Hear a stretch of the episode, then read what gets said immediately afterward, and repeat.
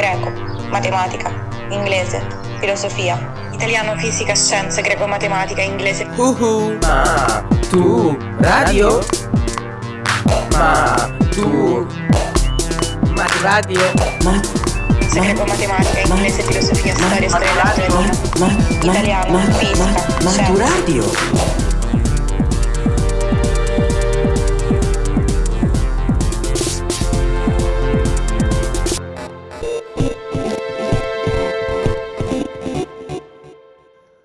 Podcast di greco per l'esame di maturità, letto da Valentina Carnelutti, Euripide. Come sicuramente già sapete, passeggiando per l'Atene del V, vi sarebbe potuto capitare di imbattervi in personaggi incredibili, famosissimi, che hanno fatto la storia. Pericle, Alcibiade, Socrate, Aristofane, Tucidide e il nostro protagonista di oggi, Euripide. Quello che forse non sapete è che se li aveste incontrati, con molta probabilità li avreste trovati intenti a fare una cosa, dibattere. Il V secolo è infatti il momento clou della grande democrazia ateniese e ogni luogo della vita pubblica diventa spazio di dibattito e di confronto.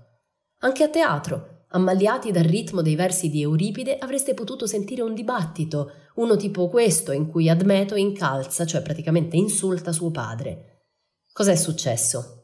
Che Admeto ha chiesto al padre di morire al suo posto, ma il padre si è rifiutato. Alla fine, per salvare Admeto, ha dovuto sacrificarsi la giovane moglie di Admeto, che si chiama Alcesti, e però il padre di Admeto, che si chiama Ferete, adesso ha avuto la faccia tosta di presentarsi al funerale di lei. Admeto non ci sta. Io qui a questo funerale non ti ho invitato e la tua presenza non la considero gradita. Lei non indosserà mai il corredo funebre che le hai portato, non ha bisogno dei tuoi doni per la sepoltura. Dovevi partecipare al mio dolore quando ero in pericolo di vita, e dopo esserti defilato, dopo aver permesso che morisse un'altra persona, giovane, tu così vecchio, vieni ora a piangere su questo cadavere. Ti distingui per viltà da tutti, decrepito come sei, al termine dell'esistenza non hai voluto, non hai avuto il coraggio di sacrificarti per tuo figlio. Avete permesso che lo facesse lei, una straniera, l'unica persona che devo giustamente ritenere mio padre, mia madre. Ma il padre, che si chiama Ferete, gli risponde per le rime, perché anche lui ritiene di avere le sue buone ragioni e non se le tiene per sé. Figlio, ma chi ti credi di insultare così malamente? Tu offendi troppo e non te la caverai a buon mercato dopo questa raffica di accuse infantili contro di me. Io ti ho generato e allevato come padrone di questa casa, ma non ho l'obbligo di morire al tuo posto. Non ho ereditato dai nostri antenati la legge che i padri debbano sacrificarsi per i figli, e non è neanche greca questa legge. Della tua vita, felice o infelice che sia, sei responsabile tu. Quello che dovevi avere da noi lo hai avuto. Comandi su molti sudditi, ti lascerò molte terre. Sono i beni che ho ricevuto da mio padre. Che torti ti ho fatto? E di che cosa ti privo? Non ti chiedo di morire per me e tu non chiedermi di morire per te. Ti piace vivere e credi che a tuo padre non piaccia.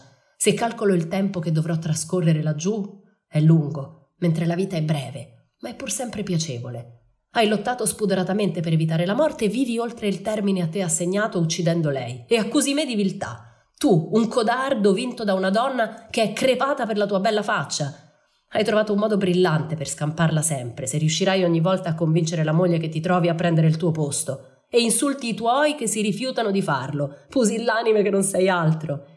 Chiudi la bocca e pensa che se tu ami l'esistenza, anche tutti gli altri la amano. Se ci ricopri di offese, ti sentirai replicare molte spiacevoli verità.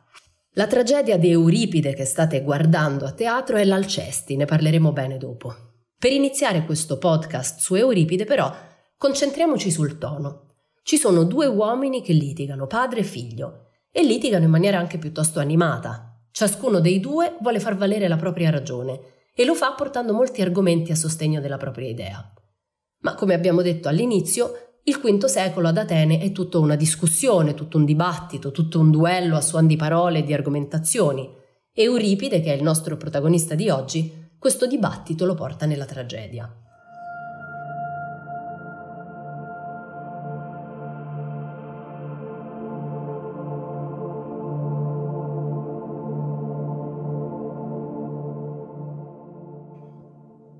Della vita di Euripide sappiamo davvero poco e poche sono le fonti affidabili. In compenso però abbiamo una ricchissima aneddotica. Tra quelli che proprio non amavano Euripide c'era sicuramente il commediografo Aristofane, sentitevi il podcast. In una delle sue commedie, Le rane, Aristofane ne approfitta per bersagliare ripetutamente Euripide. Ci dice ad esempio che Euripide fosse figlio di un erbivendolo e di un bottegaio, ma è solo una maldicenza da comici. Euripide in realtà è figlio di genitori ricchi. Il padre, Mnesarco, era un proprietario terriero, la madre, Clepito, era di famiglia nobile. Sappiamo anche che dovrebbe essere nato nel 485 a.C., probabilmente ad Atene, e che, a differenza di Sofocle, che aveva solo 15 anni più di lui, Euripide non combatte nelle guerre persiane. Tutte le altre notizie su Euripide sono piuttosto dubbie perché spesso sembrano ricalcate o ricavate da cose che ci sono nelle sue tragedie.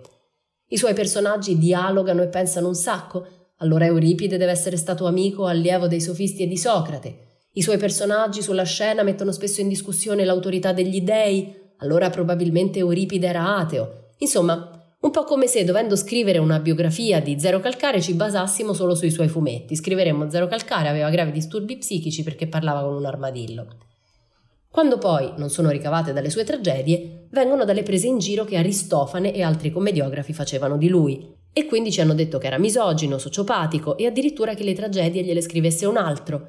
Ma come abbiamo detto nel podcast su Aristofane, guai a prendere alla lettera la voce della commedia. L'inizio della carriera di drammaturgo di Euripide viene fissata all'agone tragico del 455 a.C., ma essendo il 455 anche la data della morte di Eschilo, pure questa notizia dobbiamo prenderla con le pinze.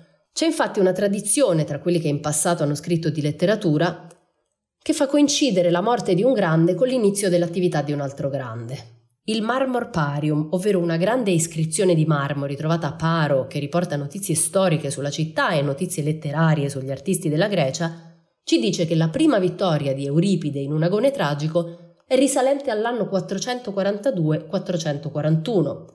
Se non ricordate come funzionavano queste feste sacre, questi agoni, vi consigliamo di riascoltare il podcast sul teatro greco. Sembra che poi, dopo la sua prima vittoria, il povero Euripide abbia vinto solo altre tre volte, ben poca cosa rispetto alle numerose vittorie di Sofocle ed Eschilo.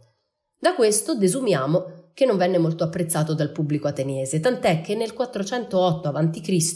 pensò bene di trasferirsi prima a Magnesia e poi a Pella, nel regno di Macedonia, presso la corte del sovrano Archelao. E proprio per Archelao sembra che abbia scritto l'ultima tragedia, Le Baccanti, prima di morire nel 407 o nel 406.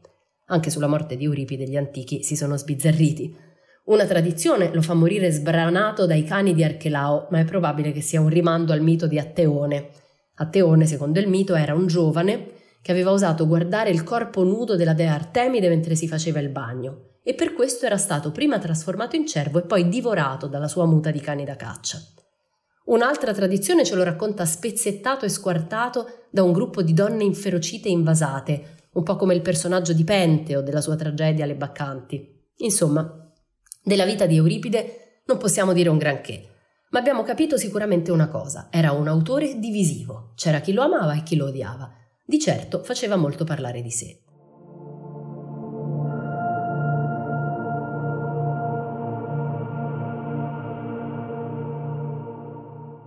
Non a tutti piaceva Euripide, ma di lui restano più tragedie che di Eschilo o di Sofocle. Ce ne sono arrivate ben 19. Una di queste però è spuria, cioè non veramente di Euripide, quindi 18. Ma non 18 tragedie, 17 tragedie e un dramma satiresco, il Ciclope. Incredibile, ma il Ciclope è l'unico dramma satiresco completo conservato del teatro greco antico. Ma cos'era il dramma satiresco?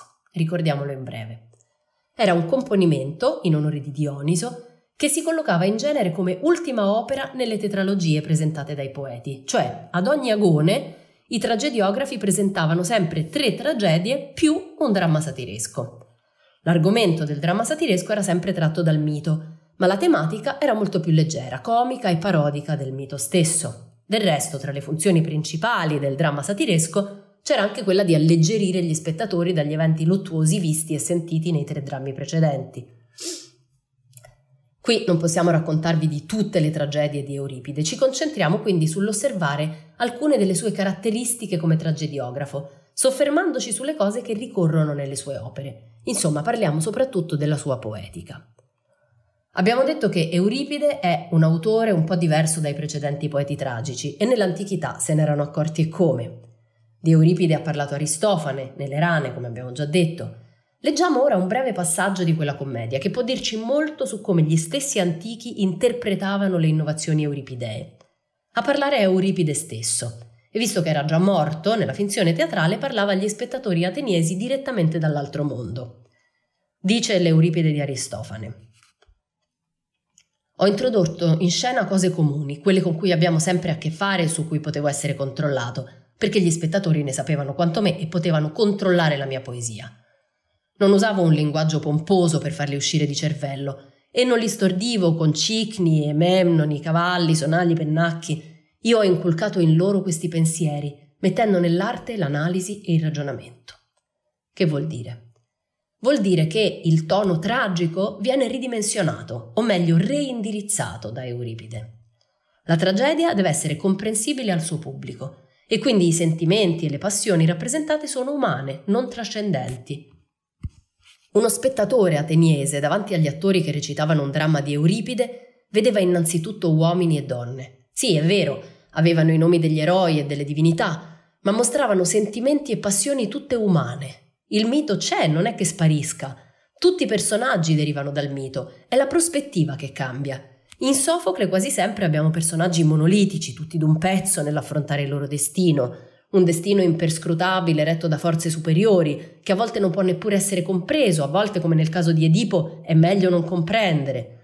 Che gli eroi di Sofocle siano monolitici vuol dire che restano fermi nelle loro decisioni, sono rigidi mentre il destino li investe. Lo scontro e il dolore derivano da questo urto micidiale, muro contro muro. Euripide svuota il mito di questo valore assoluto. Il mito viene quasi abbassato, per così dire, a fatto di cronaca, vicenda umana, magari inusuale, unica, ma umana. È decisivo lo scontro degli individui in scena, dei loro punti di vista e delle loro argomentazioni. E il piano dello scontro è lo stesso in cui giocano gli spettatori, quello di un linguaggio comprensibile. Per rendere questo effetto Euripide è anche molto coraggioso nell'apportare numerose innovazioni sceniche. Tra queste la più importante è senza dubbio l'allontanamento del coro dal nucleo centrale del dibattito fra i personaggi. Perché? Perché non serve più avere una mediazione tra l'uomo e gli dei. Non serve più il coro di Eschilo, sentitevi il podcast. Il suo ruolo ormai è principalmente quello di fornire un intermezzo lirico, un momento di poesia più astratto, meno ancorato al batti e ribatti dei personaggi. I coreuti, insomma, cioè gli artisti del coro, entravano in scena e cantavano o suonavano degli strumenti per allietare gli spettatori. Tutto questo per staccare e far risaltare il dialogo e l'azione drammatica. Il terreno della tragedia è molto simile a quello praticato dalla sofistica nello stesso periodo, un dibattito infinito in cui ciascun personaggio cerca di far valere le proprie ragioni e il proprio carattere. E, a proposito del carattere, mai prima di Euripide c'era stata una tale cura per la dimensione psicologica dei personaggi rappresentati. La psiche è vista in modo dinamico, non più come un blocco unico che non si può smuovere. Non ci sono più eroi eroici per intenderci, ma sulla scena compaiono eroi umanizzati, più vicini agli spettatori. Facciamo qualche esempio. Partiamo da Oreste ed Elettra, due personaggi che, se abbiamo ascoltato i podcast precedenti, conosciamo bene. La loro storia, infatti, è stata raccontata già da Sofocle e da Eschilo con delle prospettive diverse. Eschilo nelle Coefore, Sofocle nell'Elettra. Anche la tragedia di Euripide si chiama Elettra. Elettra, per Euripide, è una contadina, perché Egisto, che ha ucciso suo padre Agamennone, l'ha data in sposa a un contadino. Egisto è anche l'amante di sua madre Clitemnestra, vi ricordate? Anche Oreste non è quel fico vendicatore che era nelle Coefore incaricato da Apollo di vendicare il padre. Osservandoli bene sembra di avere a che fare con personaggi che potremmo incrociare nella vita di tutti i giorni, viene meno quell'aura di autorità, di nobiltà, di maestà tipica dei personaggi del mito, mentre si acquisisce una familiarità e uno spessore psicologico che li avvicina agli spettatori e non solo a quelli antichi.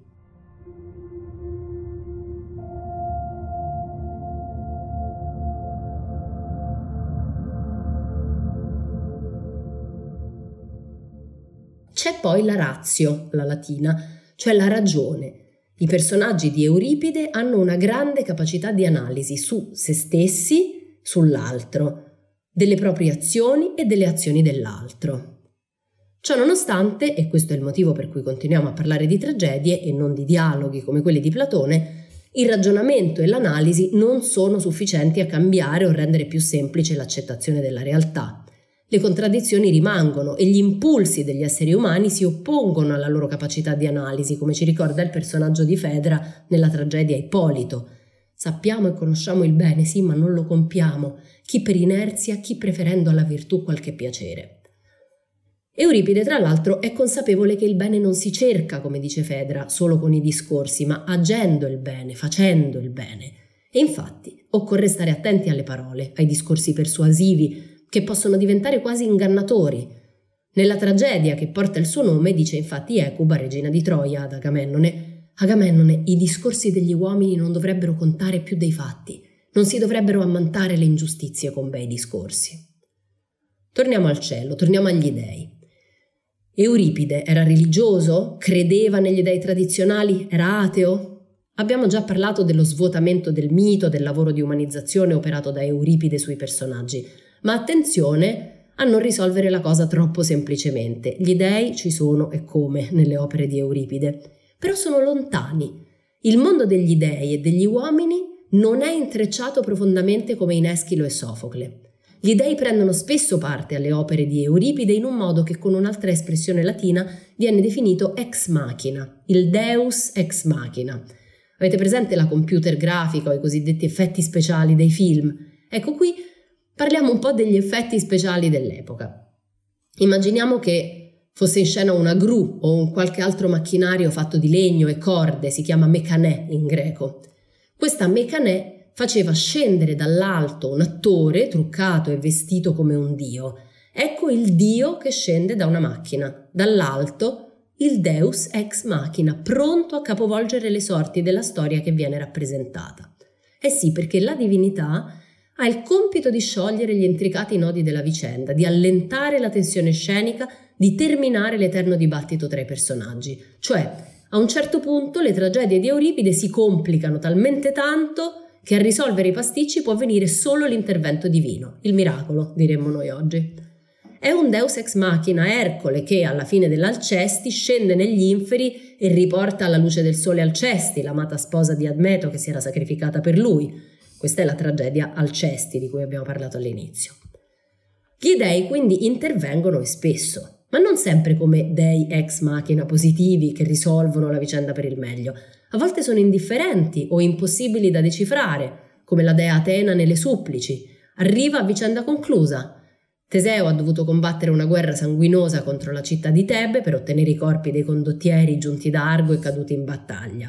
Se non ricordate bene la storia, è il seguito dei sette contro Tebe, tragedia messa in scena anni prima da Eschilo. Alla fine arriva la dea, che però si occupa solo di ratificare l'alleanza fra Adrasto, re di Argo, e Teseo, re di Atene. Nella vicenda delle vedove dei sette condottieri disperate per la loro sorte, Atena non mette bocca. A volte gli dei sono addirittura ostili, come lo spietato e vendicativo Dioniso delle Baccanti. Dioniso appare fin dalla prima scena della tragedia, presentandosi al pubblico e spiegando il motivo del suo arrivo a Tebe. Deve punire la città che non lo riconosce come Dio, come figlio di Zeus. Anche se non lo vuole, questa città imparerà a conoscere i riti segreti di Bacco. Così dice Dioniso all'inizio dell'opera. E alla fine così sarà. Dopo un terremoto, dopo che il re della città Penteo viene letteralmente fatto a pezzi dalle seguaci del dio, le donne di Tebe, rese folli, guidate tra l'altro da sua madre, hai voglia se riconosceranno l'autorità di Dioniso. Altre volte Euripide sembra più infastidito dall'idea tradizionale di divinità, dal fatto che gli uomini facciano ricadere sugli dei molte delle loro colpe Emerge così quell'aspetto delle opere di Euripide che ha fatto parlare già gli antichi di ateismo. Nelle Troiane, per esempio, Ecuba risponde a Elena con queste parole: Di tutte le follie d'amore, gli uomini accusano Afrodite.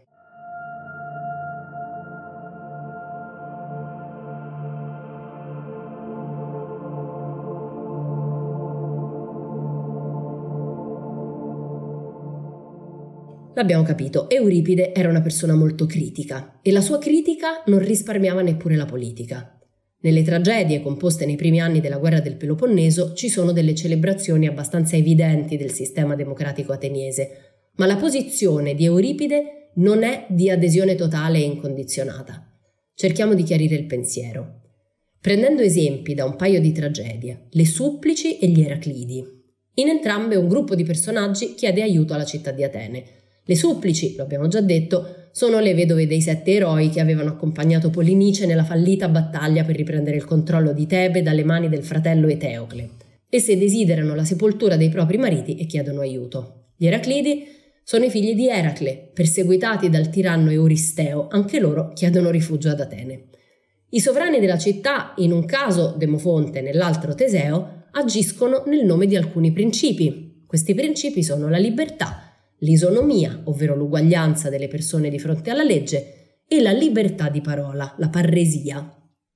Il governo però, nella democrazia ateniese, è legato a doppio filo al consenso dei cittadini. Ecco come parla Teseo, il mitico fondatore della città di Atene nelle supplici. Voglio che l'intera città decida su questo e se lo voglio io sarà d'accordo, ma concedendo al popolo il diritto di parola mi sarà più favorevole L'ho reso sovrano e ho donato la libertà e a tutti uguale diritto di voto. Ma come abbiamo detto, Euripide è in perenne contrasto, sempre teso a suscitare riflessioni, e così l'araldo di Tebe rammenta a Teseo, nel corso della loro discussione, come sia pericolosa una democrazia così allargata, in cui così tante persone decidono e possono cambiare idea da un giorno all'altro, e come ci sia un costante rischio di deriva nel caos e nel non rispetto delle leggi. Gli Eraclidi terminano con la scena efferata della morte di Euristeo, il tiranno che perseguita gli Eraclidi, ucciso dalla madre di Eracle, Alcmena, per vendetta. La città di Atene è contraria alla morte di Euristeo, ma Alcmena è implacabile e la vendetta non è certamente frutto di un regime così equilibrato come la democrazia, no? La vendetta è fuori controllo, è frutto delle pulsioni sotterranee più violente dell'uomo. Euristeo, d'altro canto, il villain, il cattivo della tragedia, alla fine dell'opera si trasforma da tiranno crudele a protettore di Atene, per ringraziare gli ateniesi che cercano di difenderlo dalla furia omicida di Alcmena. A quanto pare Euripide non si accontenta mai di un messaggio univoco. Le sue opere sono spesso aperte a molte interpretazioni, anche divergenti. Alla fine del V secolo la realtà ateniese è in una fase di grande fervore. La guerra del Peloponneso volge al termine, all'orizzonte già si profila la sconfitta e i governi che si susseguono ad Atene in questi ultimi anni di guerra sono instabili. Euripide, negli ultimi anni di vita, si trasferisce alla corte del re Archelao in Macedonia. Per Archelao compone le sue ultime opere, non per i cittadini di Atene. Nel 404 a.C. gli Spartani sconfiggeranno Atene e instaureranno un regime oligarchico. Il tempo delle discussioni e della politica delle assemblee comincia a tramontare.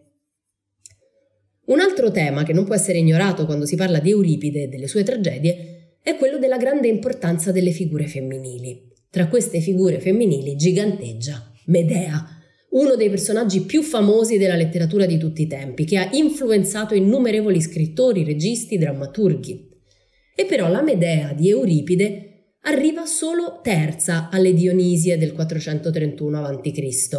Medea è una donna straniera viene da una regione chiamata Colchide, è una mezza maga, bella e pericolosa. Quando Giasone va alla conquista del vello d'oro nel regno del padre di Medea, lei se ne innamora, aiuta Giasone nelle sue imprese da eroe e lui la riporta indietro con sé. Questo era il classico mito della saga degli Argonauti. La storia di Euripide parte dalla decisione di Giasone, una volta in patria e dopo aver fatto due figli con Medea, di abbandonarla nel frattempo, infatti, al grande eroe Giasone è stato offerto di sposare la bella Glauce. Glauce non è solo bella, è anche la figlia del re di Corinto, Creonte. Matrimonio mica da poco.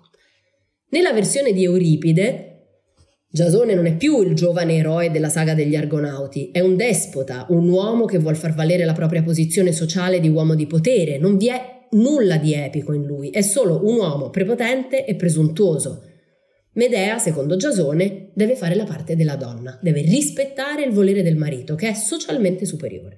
Deve accettare in silenzio, anzi dovrebbe ringraziarlo, visto che i figli che hanno avuto insieme usufruiranno dei vantaggi di avere come padre il prossimo re della città, una volta sposata Glauce.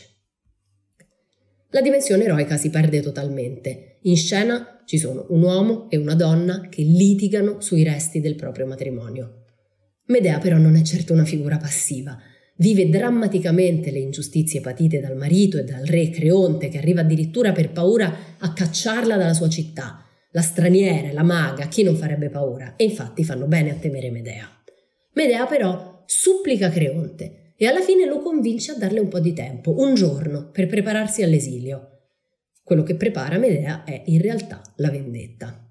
Il suo scontro con Giasone è totale e continuo, lungo tutto il procedere della narrazione. Lo abbiamo detto, le tragedie di Euripide sono tragedie di discussione, un dibattito che potrebbe andare avanti all'infinito.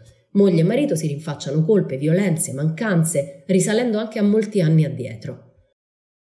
E se la risoluzione non può avvenire con il dibattito, ecco che in Medea si fa spazio il sentimento della vendetta e Medea si vendica alla fine. Lei, che è stata fedele al suo ruolo di moglie, non accetta di subire un affronto del genere, non accetta di essere tradita.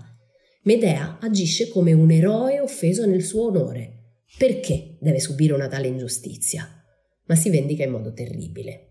Mette da parte il proprio status di madre, mette da parte i sensi di colpa che dal primo momento la invadono, compie una scelta, una scelta atroce e uccide i figli. Perché? Perché sono i figli avuti con Giasone, sono la prosecuzione della stirpe di Giasone, del suo genos in greco, e lei lo distrugge. Non solo, non permette a Giasone neppure di seppellirli. Alla fine della tragedia ascende in aria con il carro del dio Sole da cui discende e si porta via i piccoli cadaveri dei bambini. La futura moglie, Glauce, e il padre vengono anch'essi uccisi da Medea con dei doni mortali, un peplo, cioè una tunica, e un diadema, cioè una corona, cosparsi da un potente veleno. A Giasone non rimane nulla. Medea, per quanto sofferente, si mostra implacabile. Le sue riflessioni sono sempre relative alle sue azioni e le sue azioni non sono solo vendicative, ma sono anche autodistruttive, dunque senza dubbio generano dei contrasti. Quindi di nuovo il pubblico di Euripide è sempre diviso sulle azioni dei protagonisti.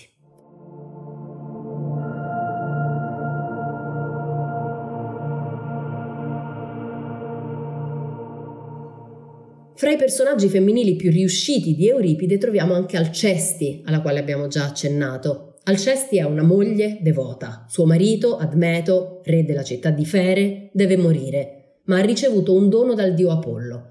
Admeto può salvarsi dal destino di morte che lo attende a patto che trovi qualcuno disposto a morire al suo posto. Alcesti decide di salvare il marito e dimostra la sua fermezza accettando tranquillamente di sacrificarsi. Fa giurare ad Admeto che non la sostituirà con nessun'altra donna, rinfaccia al suocero di non aver voluto morire lui vecchio per salvare il suo giovane figlio e si avvia nell'aldilà. Admeto rimane solo dopo aver rotto definitivamente con il padre, ricordate il litigio che abbiamo letto all'inizio, dovrà fare da padre e da madre ai suoi figli.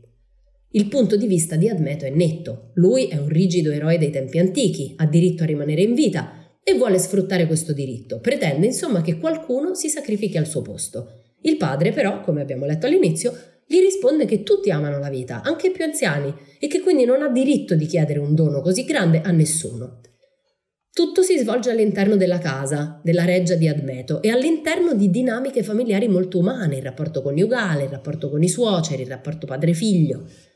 Eracle, giunto nella reggia di Admeto nel corso di uno dei suoi viaggi, si ubriaca durante un banchetto indetto in suo onore. Verrà a sapere del lutto solo in seguito e si mostrerà talmente costernato che deciderà di intraprendere un'impresa straordinaria strappare Alcesti da Thanatos, il dio della morte, e riportarla dal marito.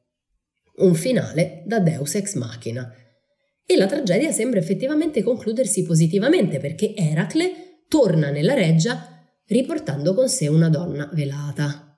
Questa donna non parla e per un po' di tempo il semidio la presenta come una vincita per alcuni giochi a cui aveva partecipato.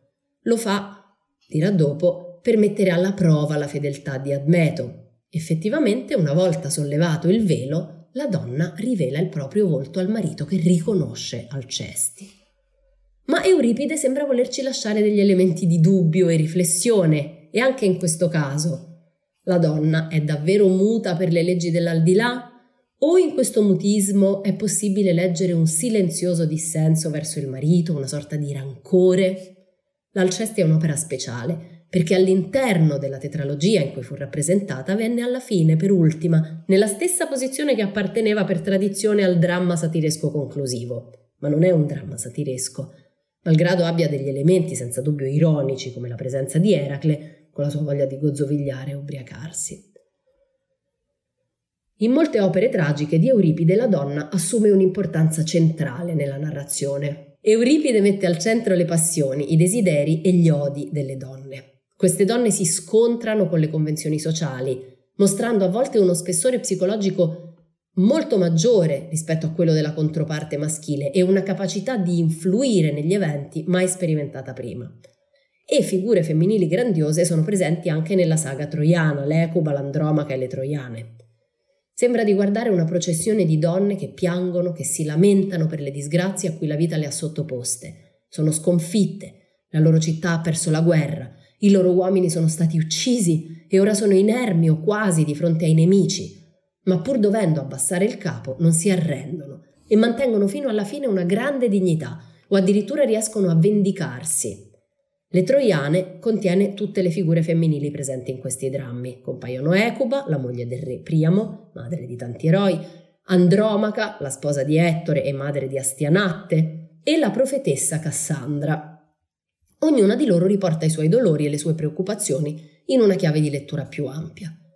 La guerra è la grande protagonista del dramma, la guerra che rende i figli orfani di padre, che rende le donne schiave e bottino dei vincitori. Euripide non era un grande amante della guerra. Nelle sue parole è uno stolto l'uomo che distrugge città. Se condanna alla desolazione templi e tombe, rifugio dei morti, non scampa per molto alla sua stessa rovina. Questa tragedia, rappresentata nel 415 a.C. in piena guerra del Peloponneso, probabilmente poteva suonare come un monito agli ateniesi. Nel 416, solo l'anno prima, avevano trucidato gli abitanti dell'isola di Melo, alleati degli Spartani. In questa puntata abbiamo parlato di Euripide e delle grandi novità che apporta al teatro greco, una nuova concezione del mito, una nuova concezione dell'eroe, un nuovo modo di vedere il dialogo fra i personaggi in scena, una nuova centralità delle figure femminili.